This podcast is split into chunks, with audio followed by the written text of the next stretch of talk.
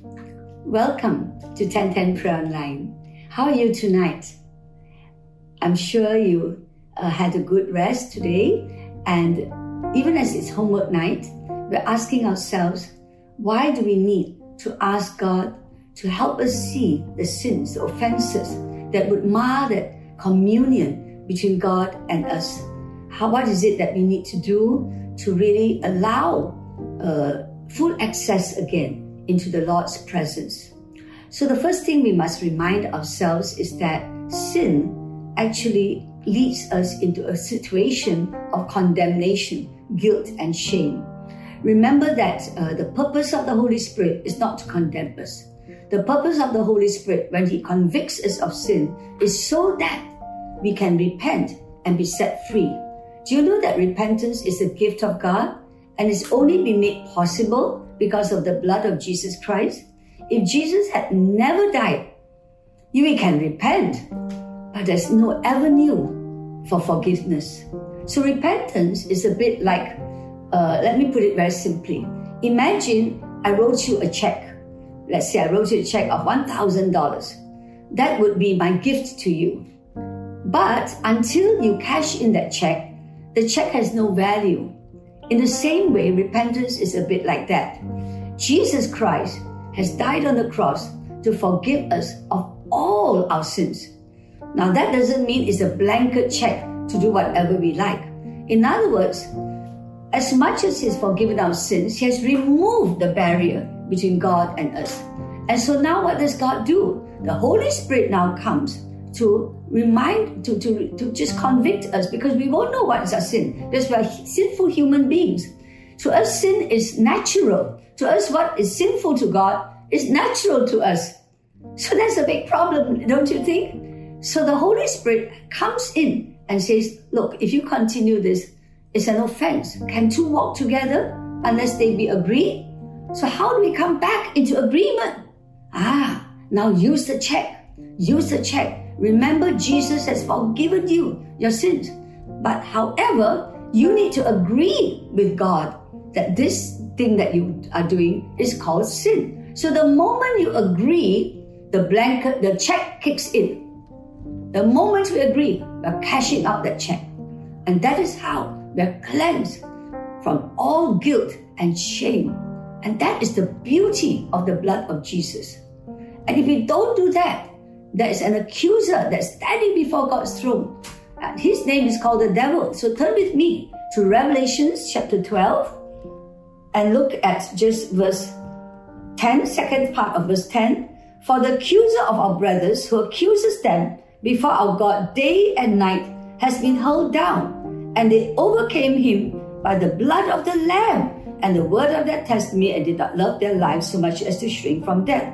So, how do we? So, there's a, an accuser. The devil is every day accusing us before God. You know why? He knows that God cannot continue to continue to build that relationship with us if we continue to sin because that our sin denies God legal ground to act on our behalf. But remember, how can we overcome that? The blood of Jesus Christ. So, what does that mean? Confess the sins back to God, and now the blood of Jesus Christ can be given legal ground to forgive us our sins. And now the devil is silenced. Turn back with me to 1 John chapter 1, and then we're going to look at chapter 2 this time. So let's go back to 1 John chapter 1 and build on it a bit. So I'm going to read again from 1 John chapter 1 verse 8. This time I'm going to read to chapter 2 verse 2. All right? If we claim to be without sin, we deceive ourselves and the truth is not in us. Now to be deceived is really the worst thing. Do you know that when we say this one, this there's no such thing as sin, we are deceived and we keep on being deceived. But who is the great deceiver? We are not the master deceiver. The master deceiver is the devil. So we fall into his trap. Actually, we fall into his trap. That's the problem. So we don't want to go there. All right? But if we confess our sins, we allow the Holy Spirit to say, look, this is an offense before God. God is faithful. Faithful to what? Faithful to the promise that if we confess our sins, the blood of Jesus Christ is able to cleanse us from all our sins. God is faithful to his promise. This is the promise of God. Just confess your sins and the power of the blood kicks in. But if we claim we have not sinned, no lah, this is not sin one lah, we make God out to be a liar. And once more, we cannot cash that check. And look at chapter 2, verse 1. My dear children, I write this to you so that you will not sin. But if anybody does sin, we have one who speaks to the Father in our defense Jesus Christ, the righteous one. He is the atoning sacrifice for our sins, and not only for us, but also for the sins of the whole world. So, in other words, in fact, John is saying, My children, for sure we will sin. But when we sin, do not continue in it. Rather, bring it before God, and indeed, there is an advocate. An advocate is a defense lawyer. So when the devil is accusing us, the defense lawyer, Jesus Christ, kicks in and says, No, I'm able to forgive his sin because my blood has spoken on his behalf. That's the power of what Jesus has done. That's the power of a Christian. That is why Romans chapter 8, verse 1 says, There is now no condemnation to those who are in Christ Jesus. So, what does confession of sin do? Number one, we are set free from condemnation. We are no longer under prison by the constant accusation of the devil. And we're also set free to commune with God. So the good news is no longer are we in condemnation, but we continue to commune with God and to enjoy that fellowship with God. And number three, as Jesus prayed, uh, forgive us our sins.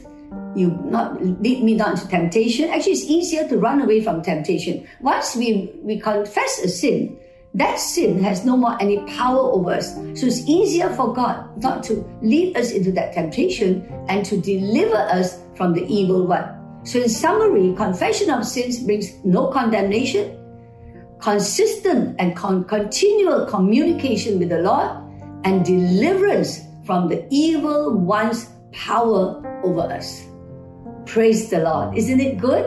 So don't be afraid. Don't be afraid. I know all of us are afraid because we feel very guilty, but that is when we should draw near to God. Don't let the devil trap us into guilt because guilt is not from God. Freedom is from God. Amen. Isn't he good? Isn't he good? Oh, when I think about it, God, thank you. Thank you for this gift of repentance.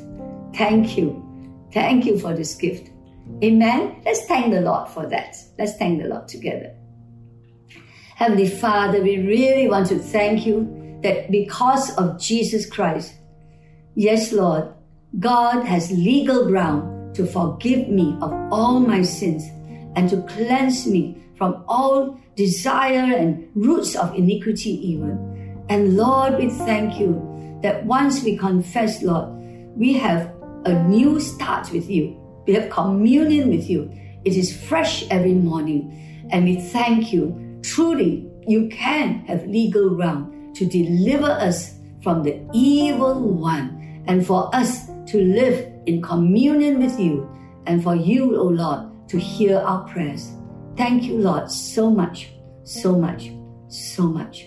In Jesus' name, we give glory to Jesus who has made it possible for us to have our sins forgiven in Jesus' name, amen. Amen. Praise the Lord for this. Begin to thank the Lord. Thank the Lord and say, Lord, there's now no condemnation, no guilt in me. Lord, I thank you. I can have continual communion, and the devil will no longer have a foothold in my life. God is so good, isn't it? Isn't He so good? He is so good. God bless you. Go through again 1 John chapter 1, go up to chapter 2, verse 2 uh, you can go back to Psalm 66 to just remind yourself how wonderful it is to have a communion with God and not to let anything withhold God's love from us. God is really doing a great thing in our lives, showing to us that He is worthy of our time and our, our, our energy and all that we spend with Him. God bless you. Have a great night's rest.